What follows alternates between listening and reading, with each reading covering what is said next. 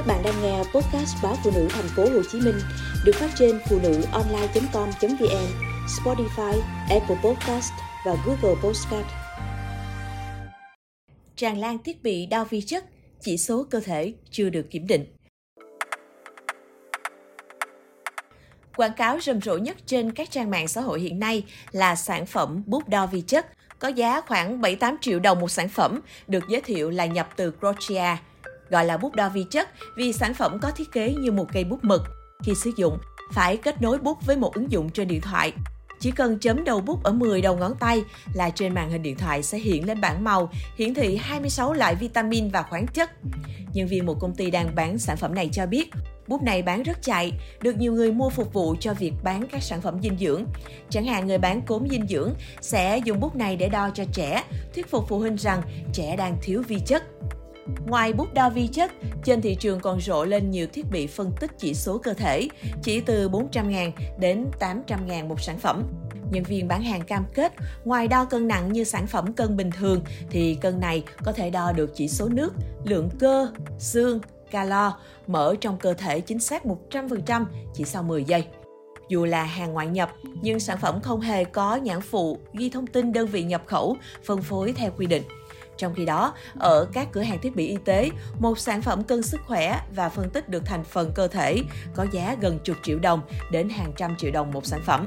Còn trên các trang thương mại điện tử, nhiều sản phẩm cân quảng cáo đo được 10 chỉ số cơ thể, tính được độ mỡ trong nội tạng, được cho là nhập từ Mỹ, châu Âu, Nhật, vân vân, được rao bán với giá chỉ từ 88.000 đồng một sản phẩm.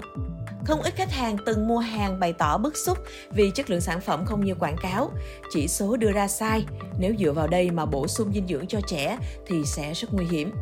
Bác sĩ chuyên khoa 2 Nguyễn Viết Hậu, trưởng khoa cấp cứu bệnh viện Đại học Y Dược Thành phố Hồ Chí Minh cho biết, nếu muốn tự tầm soát sức khỏe bằng các dụng cụ, thiết bị, vân vân, người sử dụng phải hiểu biết về hiệu quả, giới hạn của các thiết bị này. Theo bác sĩ Nguyễn Viết Hậu, đo vi chất là một kỹ thuật rất phức tạp. Ngay cả ở các cơ sở y tế cũng chỉ đo được nồng độ một số chất thông thường như natri, kali, clo, canxi, magie, vân vân. Trong khi đó, các chất như chì, đồng, kẽm, vân vân không phải bệnh viện nào cũng đo được, mà phải gửi mẫu đến các trung tâm có kỹ thuật chuyên sâu mới có thể phân tích chính xác. Ngay cả khi lấy mẫu máu để xét nghiệm thì nhân viên y tế cũng phải làm đúng kỹ thuật. Tiếp theo là phải tuân thủ các quy tắc bảo quản mẫu. Máy xét nghiệm phải được kiểm định, chạy mẫu thử thường xuyên, chứ không thể nào chỉ cần dùng một thiết bị ra trên da dựa vào sắc ký đơn giản mà có các thông số chính xác. Quan trọng nhất là bệnh nhân phải đến các bệnh viện làm xét nghiệm, khám lâm sàng. Để kiểm tra sức khỏe một người, ngoài chuyên môn về y khoa, các bác sĩ còn phải sử dụng nhiều thiết bị như điện tim, x-quang, siêu âm mới có thể có kết quả chính xác. Giả sử các bút đo vi chất có thể xác định được nồng độ natri, canxi, đường như người bán quảng cáo thì đó cũng chỉ là một phần rất nhỏ trong các công đoạn cần thiết để có thể khám sức khỏe. Bác sĩ Nguyễn Viết Hậu nhấn mạnh, nếu quá tin vào các thiết bị này mà không đến bệnh viện có thể sẽ ảnh hưởng lớn đến sức khỏe. Bác sĩ Nguyễn Viết Hậu cho biết, hiện mỗi ngày tại bệnh viện Đại học Y Dược Thành phố Hồ Chí Minh tiếp nhận từ 700 đến 1.000 người khỏe mạnh, không có triệu chứng bệnh đến khám tổng quát và sau khi thăm khám, có khoảng 20% người có các vấn đề về sức khỏe, cần điều chỉnh chế độ ăn uống, sinh hoạt.